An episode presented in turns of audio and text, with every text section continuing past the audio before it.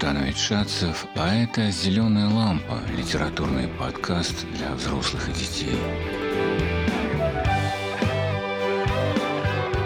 Сегодня с нами Джек Лондон. Помните господина Чечевицына и Володю Королева из рассказа Чехова «Мальчики»? Они начитались Майн Рида и грезят дальними странами. А на меня влиял Джек Лондон – он открыл мне снежные равнины Аляски, лаи ездовых собак. Он открыл мне Тихоокеанские над кромкой пляжа гигантские зеленые бурлящие волны. С книжкой на диване двенадцатилетний я, отлеживая то один бок, то другой, был взволнован жизнью охотников, моряков, ковбоев, боксеров, таких гордых, остроумных, сильных, хладнокровных. Герои Джека Лондона, как он сам, ясноглазые блондины с большой челюстью и каменными кулаками. Они спешат на помощь другу, они всегда в пути.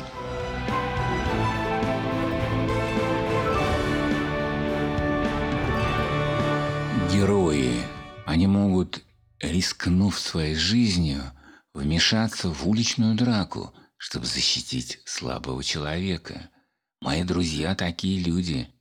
Они похожи на Мартина Идена, Элама Харниша, Мэйм Лютекида, Смока Белью. Что за имена?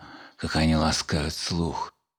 Если сейчас они не спешат кому-то на помощь, значит, готовятся к опасным путешествиям, часто в одиночку и всегда в компании с хорошей книгой. Они легко говорят правду и легко дарят большие деньги. Например, на третий сезон «Зеленой лампы». «Скажи, Серый», — спросил я одного из верных товарищей, «что главное в Джеке Лондоне?» Его ответы, что главное – поезд «Белый клык». Так ты спросил, что главное? Может быть, маленькая новелла, красивая, страшная, война. Нет-нет, самое главное – то, что не забыть. Рассказ «Убить человека». Рассказ в переводе Нины Емельяниковой представит Игорь Барсигян. Фоном его голоса будет английский язык. Это американец Дилан Лейн станет читать Джека Лондона в оригинале. Подлинный американский английский прозвучит чуть-чуть в начале и отчетливо в финале. А вот зачем это, можно будет узнать позже. Итак, незабываемый рассказ «Убить человека».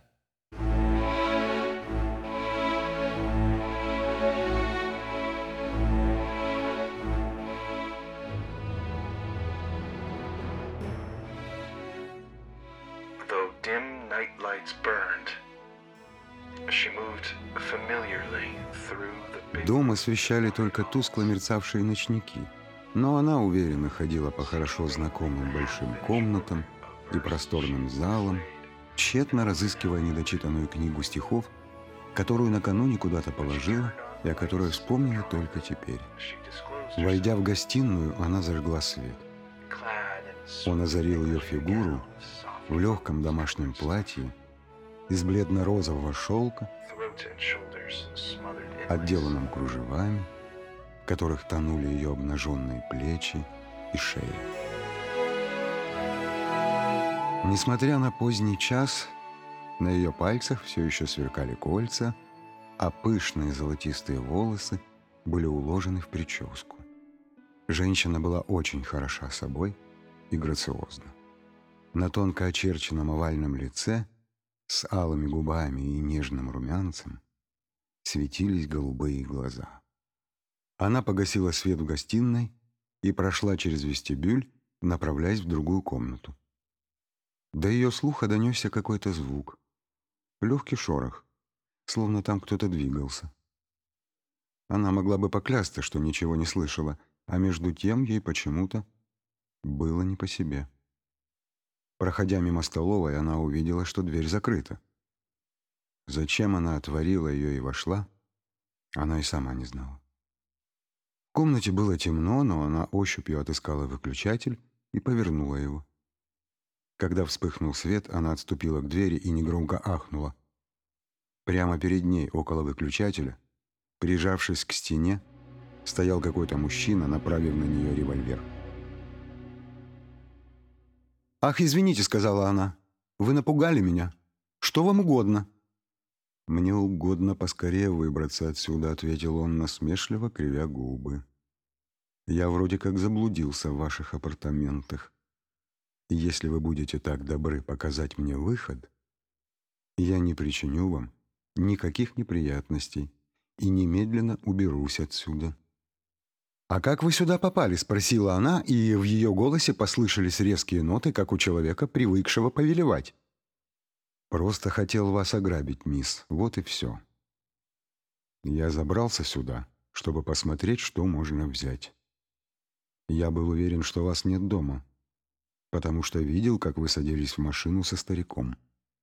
Это верно ваш папаша, а вы мисс Сетлиф». Миссис Сетлиф заметила его ошибку и решила оставить незнакомца в заблуждении. «Кто он сказал, что я мисс Сетлиф?» — спросила она. «Это дом старого Сетлифа?» Она утвердительно кивнула головой. «А я и не знал, что у него есть дочь. Ну а теперь, если это вас не затруднит, покажите мне, как выйти отсюда, и я буду вам очень признателен». С какой стати? Ведь вы грабитель, взломщик. Не будь я зеленым новичком в этом деле. Я просто бы снял с ваших рук кольца и не стал бы с вами церемониться, сказал он. Но я пришел обчистить старого Сетлифа, а не грабить женщин. Если вы отойдете от двери, я, пожалуй, сам найду дорогу. «А если я закричу?» — полюбопытствовала она. «Если стану звать на помощь?» Разве вы способны застрелить меня? Женщину?» Она заметила мелькнувшее в его темных глазах выражение растерянности. Он ответил медленно, задумчиво, как бы решая трудную задачу. «Пожалуй, тогда я придушил бы или покалечил вас». «Женщину?» «Я был бы вынужден так поступить», — ответил он. И она увидела, как сурово сжались его губы. «Конечно, вы только слабая женщина. Но видите ли, мисс, мне никак нельзя попасть в тюрьму. Никак нельзя. Мой друг ждет меня на Западе. Он попал в беду, и я должен выручить его». Думаю, я сумел бы придушить вас, не причинив особой боли». Она смотрела на него во все глаза с детским любопытством. «Я еще никогда не видела грабителей», — пояснила она. «И вы представить себе не можете, как мне интересно говорить с вами». «Я не грабитель, мисс. То есть не настоящий», — поспешил он добавить, увидев, что она смотрит на него с ироническим недоверием. Да, конечно, так можно подумать, раз я забрался в чужой дом.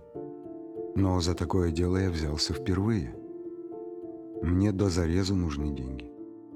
И кроме того, я, собственно, беру то, что мне причитается. Не понимаю. Она ободряюще улыбнулась. Вы пришли грабить. А грабить – это значит брать то, что вам не принадлежит. Это и так, и не так. Однако мне, пожалуй, Пора уходить. Он шагнул к двери, но женщина преградила ему путь. Он протянул левую руку, словно желая схватить ее, но остановился. Видно было, что его покорила ее кротость. Незнакомец был в явном замешательстве. «Я никогда в жизни не обижал женщин», — объяснил он и решиться на это мне нелегко. Но если вы закричите, я буду вынужден. «Останьтесь еще на несколько минут», — настаивала она. «Мы поговорим. Это так интересно. Я хочу, чтобы вы объяснили, почему грабить значит брать то, что вам причитается». Он смотрел на нее с восхищением. «Я всегда думал, что женщины боятся грабителей», — признался он. «Ну, вы, видно, не из таких». Она весело засмеялась. Я вас не боюсь, потому что вижу, вы не из тех, кто способен обидеть женщину. Давайте поболтаем. Нас никто не потревожит, я одна дома. Мой отец уехал ночным поездом в Нью-Йорк, слуги все спят. Хотелось бы угостить вас чем-нибудь. Может, хотите чего-нибудь выпить?» Он стоял в нерешительности и ничего не отвечал. Но она без труда заметила, что все больше нравится ему. «Вы удивительно славная девчонка!» — воскликнул он, впервые опустив револьвер. «Такая слабая, маленькая, а храбрости хоть отбавляй. А главное, так доверчивый. Много ли найдется женщин или даже мужчин, которые спокойно разговаривали бы с вооруженным грабителем? Она улыбнулась, польщенная комплиментом, но ее лицо стало серьезно, когда она снова заговорила. «Это потому, что вы мне понравились. Вы кажетесь вполне порядочным человеком, и вас трудно принять за грабителя. Оставьте это занятие. Если вам не везет, поищите работу. Но отложите же ваш противный револьвер и давайте потолкуем об этом. Прежде всего, вам необходимо найти работу. В этом городе ничего не выйдет. Я ноги исходил, пытаясь найти здесь заработок. По правде говоря, я был далеко не последним человеком до того, до того, как стал безработным. Расскажите мне обо всем подробно, пока я найду что-нибудь в буфете. Что вы пьете, виски? Да, сказал он, шагнув за нею, но все еще сжимая в руке револьвер и нерешительно поглядывая на открытую дверь. Она налила в стакан виски. «За ваши успехи! Желаю вам найти хорошую работу!» Иной раз добрая рюмка виски приходится очень кстати. Вот как сейчас. Ну а теперь благодарю вас за доброту. Мне пора. Однако миссис Сетлиф не хотелось так скоро отпустить своего вора. В нем было что-то необычное, волнующее, и это занимало ее. Этот человек, несмотря на свою тяжелую челюсть и суровые глаза, был удивительно послушен. «Вы так и не объяснили, почему для вас ограбить значит взять то, что вам причитается», — сказала она, придвинула себе стул, а незнакомца усадила напротив. Настороженность, видимо, не покидала его. Глаза его зорко поглядывали вокруг. Он ни на минуту не забывал о револьвере, который лежал на углу стола между ними, повернутой рукояткой к его правой руке. Этот сын Запада, уши и глаза которого были всегда на стороже, когда он смело рыскал по лесам и равнинам, не знал, что под столом, около ноги его собеседницы – находилась кнопка электрического звонка. «Видите ли, мисс», — начал он, отвечая на ее настойчивый вопрос. «Старик Сетлиф когда-то надул меня в одном деле и разорил дотла. Это была грязная махинация, и она удалась ему. Понимаете, мэм, у меня было маленькое предприятие с гидравлической установкой в одну лошадиную силу. Но когда Сетлиф и его компаньоны завладели всеми земельными участками и поставили большую гидравлическую установку у Твин Пайнс, я, конечно, прогорел, не выручив даже денег, вложенных в дело. И вот сегодня ночью, не имея ни гроша, и зная, как нуждается мой приятель, я решил зайти сюда и немного пообчистить вашего папашу. Мне очень нужны деньги. Так что если я отберу у него то, что мне причитается, греха тут большого нет.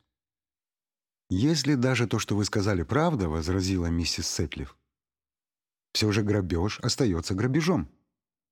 И это никак не послужило бы вам оправданием на суде». «Знаю», — коротко согласился он. «То, что справедливо, не всегда законно».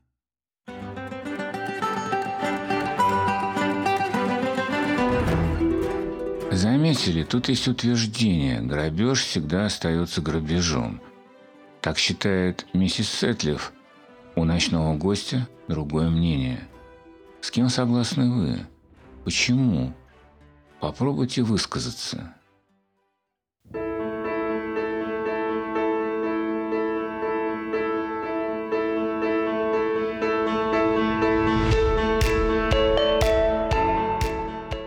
Привет!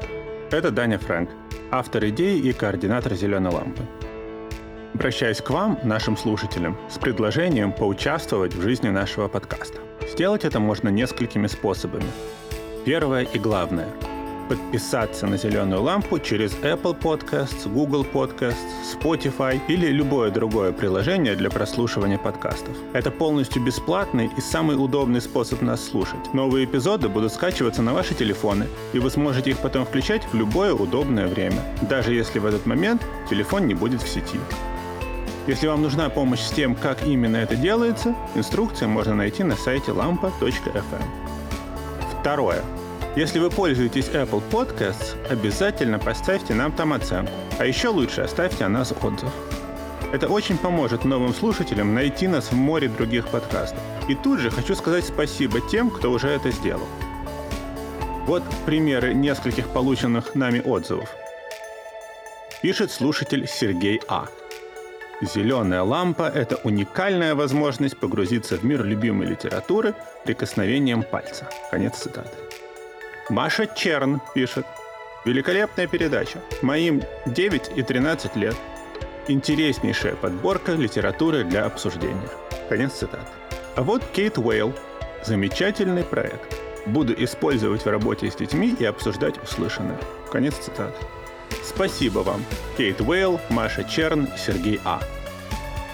И, наконец, не упускайте ни одной возможности рассказать о зеленой лампе своим знакомым. Речь идет не только о соцсетях. Устная рекомендация может быть лучше воспринята. Можете, например, рассказать о нас учителям литературы, работающим с вашим ребенком. Нам известны примеры того, как зеленая лампа была включена в программу школьных уроков. А если у вас есть знакомые в прессе, и вы бы смогли сподвигнуть их на подготовку материала о нас на страницах или волнах их изданий, это было бы просто здорово. Заранее вам благодарна.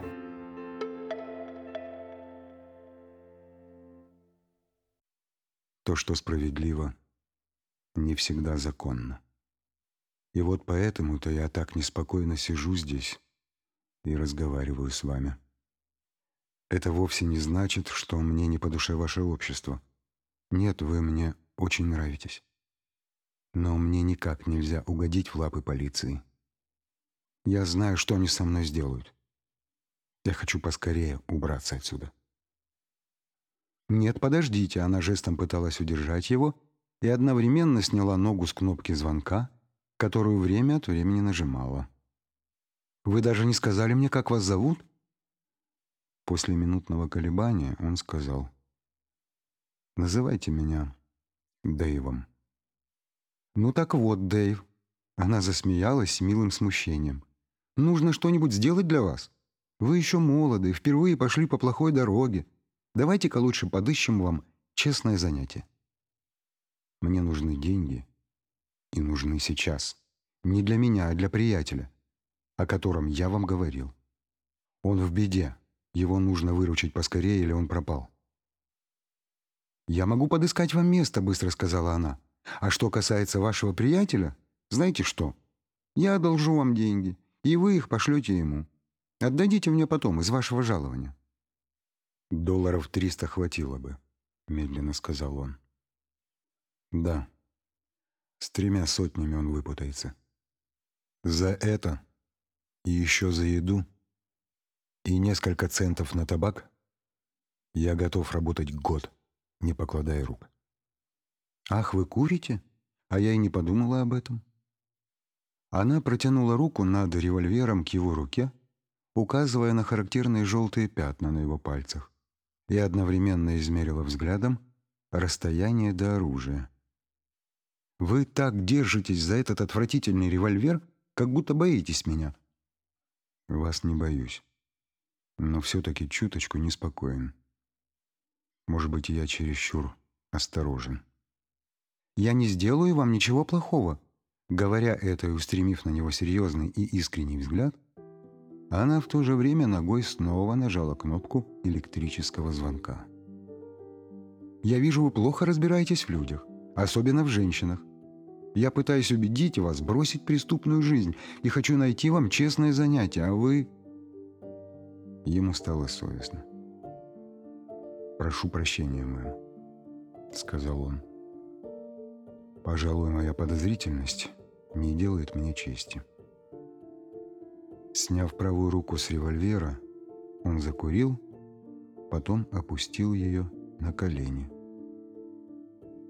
«Благодарю вас за доверие», — сказала она чуть слышно, и, отведя глаза от револьвера, еще энергичнее нажала кнопку звонка.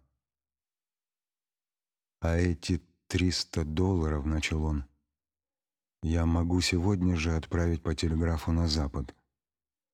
За них я согласен работать целый год, получая только на еду». «Вы заработаете больше. Я обещаю вам не меньше 75 долларов в месяц. Вам знаком уход за лошадьми?» Его лицо прояснилось, а в глазах сверкнули огоньки. «Ну вот, поступайте на службу ко мне или к моему отцу, это все равно. Вы умеете объезжать жеребцов?» Он кивнул головой. «У нас есть ферма, где много лошадей, и там найдется работа для такого человека, как вы. Согласны?» «Согласен ли?» В его голосе звучали благодарность и восторг. Скажите, где это?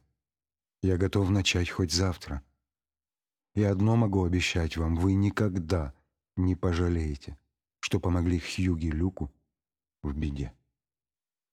«Вы, кажется, назвали себя Дэйвом», — сказала она с легким упреком. «Да, простите, я соврал. Мое настоящее имя Хьюги Люк. И если вы укажете мне, где находится ваша ферма, — и дадите денег на проезд, я утром сразу отправлюсь туда». Во время этого разговора она продолжала непрерывно нажимать кнопку звонка. Она давала разные сигналы. Три коротких звонка и один длинный. Два коротких и длинный. И, наконец, пять звонков подряд. «Я так рада», — сказала она, — «так рада, что вы согласны. Это можно будет устроить без особых хлопот. А теперь разрешите мне сходить наверх за кошельком». И увидев, что в его глазах мелькнуло сомнение, она быстро добавила. «Я же доверяю вам 300 долларов!»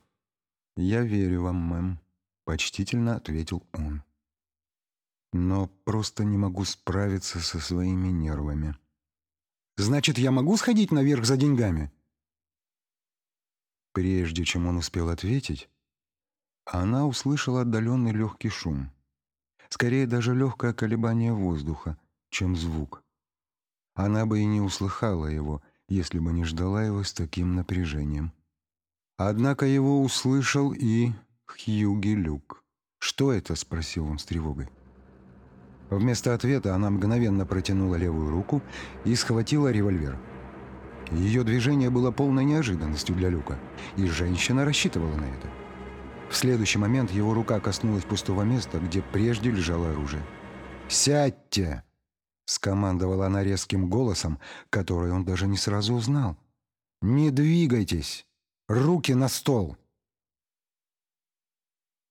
Он сидел спокойно и подчинялся ее приказаниям, видя, что нет ни малейшей возможности выбить у нее из рук револьвер, а надеяться на промах тоже бессмысленно. Он видел, что ни револьвер, ни рука не дрожат. И хорошо представлял себе размеры дыры, которую оставляет пуля. Он следил не за женщиной, а за курком кольта, который приподнялся от того, что она пальцем слегка нажала на спусковой крючок. Пожалуй, надо предупредить вас. Не нажимайте так сильно, а то вы просверлите во мне дыру величиной с грецкий орех. Она немного опустила курок. «Вот так лучше», — заметил он. «А еще лучше опустить совсем. Видите, как он послушен? Если потребуется, то быстрый и легкий нажим на спуск поднимет и опустит курок, а на вашем зеркальном полу будет кровавая каша. Дверь за его спиной открылась, и он услышал, что кто-то вошел в комнату. Но он не сделал ни малейшего движения. Только посмотрел на женщину и увидел совсем другое лицо. Холодное, безжалостное и все же удивительно красивое. Глаза ее тоже стали суровыми и сверкали холодным огнем. «Томас!» — приказала она. «Вызовите по телефону полицию. Почему вы так долго не приходили?» «Я пришел, как только услышал звонок, мадам». Грабитель ни на минуту не отрывал от нее глаз. И она тоже смотрела на него в упор. Но при упоминании о звонке она заметила, что в его глазах мелькнуло недоумение. «Простите, мадам», — сказал дворецкий, — «не лучше ли будет мне взять револьвер и разбудить слуг?» «Нет, звоните в полицию. Я сама задержу здесь этого человека. Идите и действуйте быстро». Дворецкий, шлепая ночными туфлями, вышел из комнаты, а мужчина и женщина продолжали сидеть, не сводя глаз друг с друга. Она испытывала острое наслаждение при мысли о будущих восторженных похвалах всех ее знакомых.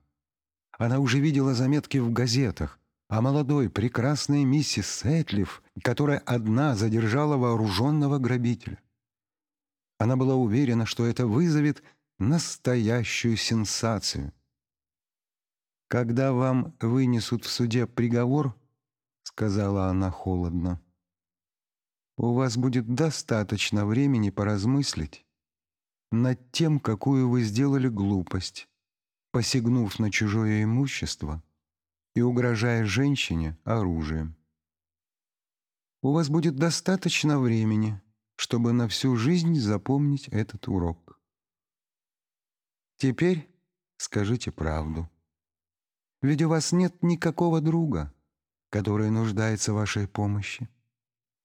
И все, что вы мне говорили, — ложь. Он молчал, и в его глазах, устремленных на нее, ничего нельзя было прочесть. В эту минуту, словно какой-то туман, заслонил от него женщину. И он видел не ее, а залитые солнцем степные просторы.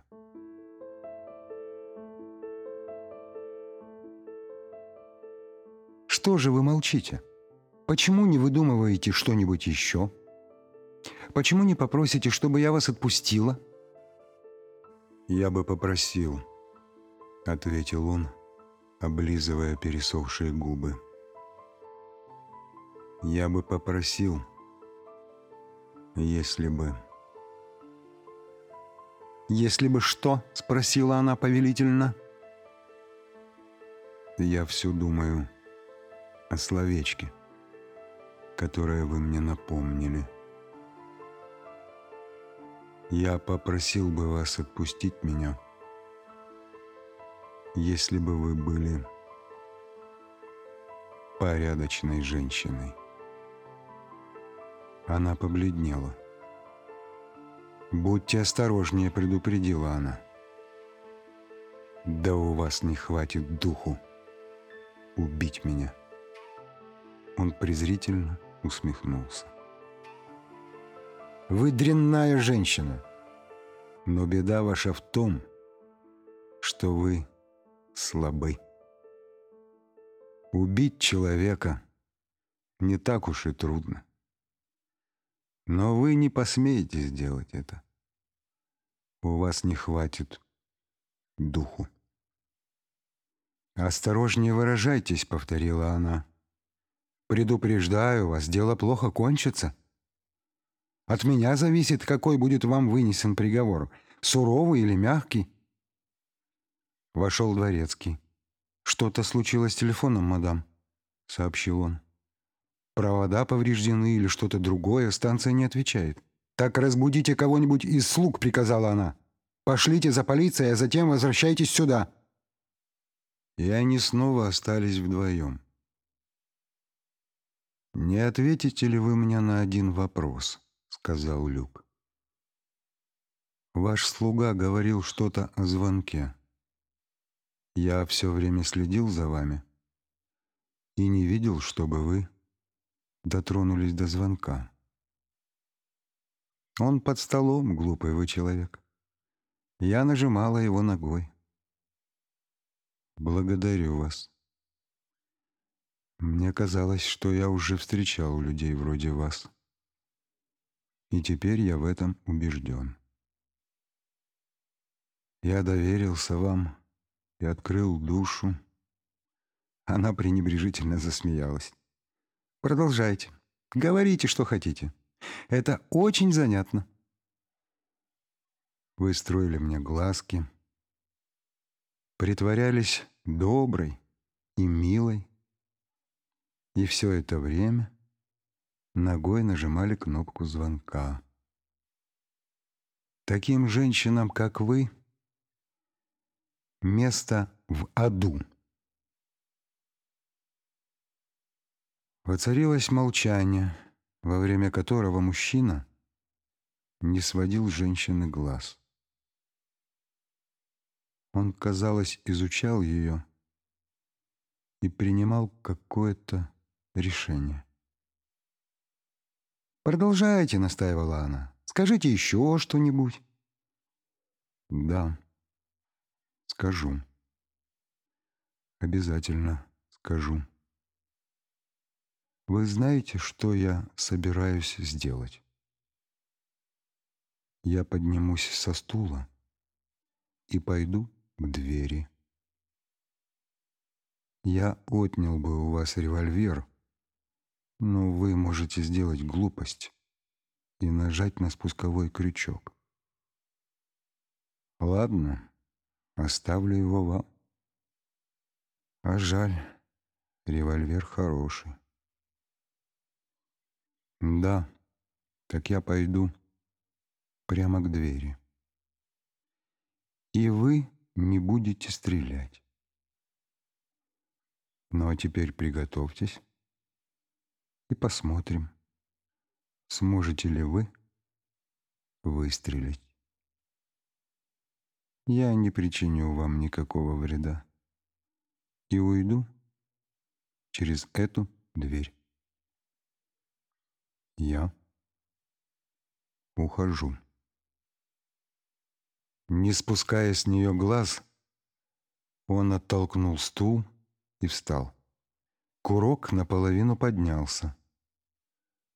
Она смотрела на револьвер, и он тоже. «Нажимайте сильнее на спуск», — посоветовал он. «Ну-ка, попробуйте» убить человека. Сделайте в нем дыру величиной с кулак, чтобы его мозг брызнул на ваш пол. Вот что значит убить человека. Курок поднимался толчками, но медленно, Человек повернулся спиной и не спеша пошел к двери. А она подняла револьвер, целясь люку в спину. Дважды курок поднимался, но нерешительно опускался вниз. У двери люк еще раз повернулся, прежде чем уйти. A sneer was on his lips. He spoke to her in a low voice, almost drawling, but in it was the quintessence of all loathing, as he called her a name unspeakable and vile.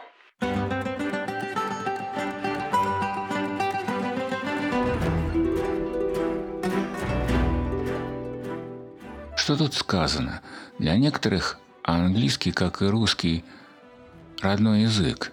Например, мой внук Миша легко поймет, о чем идет речь. Но самое увлекательное вообще догадаться. Если кто не очень хорошо знает английский, догадайтесь. А кто-то просто посмотрит, как звучат эти слова в доступном переводе Нины Емельянниковой. Знаете, мне неловко было просить актера читать финал. Заключительные эти два предложения. Казалось, они могут быть другими, и все же у Джека Лондона они такие. Еще важный вопрос. Это и есть мнение автора? Вот эти слова? Если бы это была басня, то да. То, что в финале, то вывод, заключительное утверждение, мораль. А что здесь? Джек Лондон придумал персонажей. Сколько их тут? Два главных. Она и он. Появляется второстепенный, сонный дворецкий, но главное они – героиня и герой. Он уходит. Мне кажется понятным, о чем гневно думает он, этот прямодушный Хьюги Люк. Ведь он уже повысказывался. А вот что могла бы думать она, красавица миссис Сетлев? А она все-таки не выстрелившая в человека. Важный вопрос, почему она, не выстрелив грабителя, пренебрегла красивой славой? Ну вот что думаю я. Миссис Сетлев из читающих людей – а это не пустяк. Это многое значит. Вспомните самые первые слова, вот те, с которых начинается рассказ «Бить человека». Дом освещали только тускло мерцавшие ночники, но она уверенно ходила по хорошо знакомым большим комнатам и просторным залам, тщетно разыскивая недочитанную книгу стихов, которую накануне куда-то положила и о которой вспомнила только теперь. Это молодая дама из читающих людей. Их можно узнать среди прочих. У них хорошая речь, слегка печальный взгляд. Они любят задавать вежливые вопросы. Они иногда сомневаются в себе, и еще им трудно выстрелить в другого человека. Об этом у поэта Иосифа Бродского есть драгоценное наблюдение – я полагаю, что для человека, начитавшегося Диккенса, выстрелить в себе подобного во имя какой бы то ни было идеи затруднительнее, чем для человека, Диккенса не читавшего. А если проще, читатели книг не приспособлены для убийств. Читатели книг трудно подтолкнуть к убийству. Читатели книг все-таки думают – что удержало героиню от выстрела? Разве у нее могли быть неприятности? Не то же ее остановило, что кровь из черепа кровавой кашей хлынет на красивый лакированный пол в ее богатом доме. Проворные слуги все быстро бы вымыли. Убийство ночного грабителя прославило бы миссис Сетлев, лицейские фотографы, детективы, журналисты. Ее имя, ее лицо, ее биография, интервью, статьи о ней в газетах и в модных журналах. Героиня красива, отважна, красноречива, любезна, коварна. И она не может выстрелить себе подобного, и в этом ее потрясающая особенность. Она талантлива в общении, умеет слушать внимательно и даже понимать собеседника. Завидное свойство – это понимание придает ей нерешительность, прекрасную нерешительность, нерешительность возвышенную, задумчивую. Да, эта женщина не ангел, но она кажется склонна к размышлениям и, возможно, способна измениться. Хьюги Люк, этот грабитель по неволе, проклинает коварную миссис Сетлев, но Джек Лондон молчит. Герой презирает героиню, а вот автор, сочинивший персонажей этих, как будто бы предлагает читателю подумать, как будто бы предлагает читателю подумать над ценностью человеческой жизни. Повторите, над ценностью человеческой жизни. Впрочем, не может быть единственным мое мнение, и мы будем рады узнать то, что думаете вы. Над подкастом работали я, учитель литературы Владимир Натанович Шацев, актер Игорь Барсигян, композитор и звукорежиссер Алексей Шманев, американский филолог на службе российского просвещения Дилан Лейн и координатор проекта Даниил Фрэнк.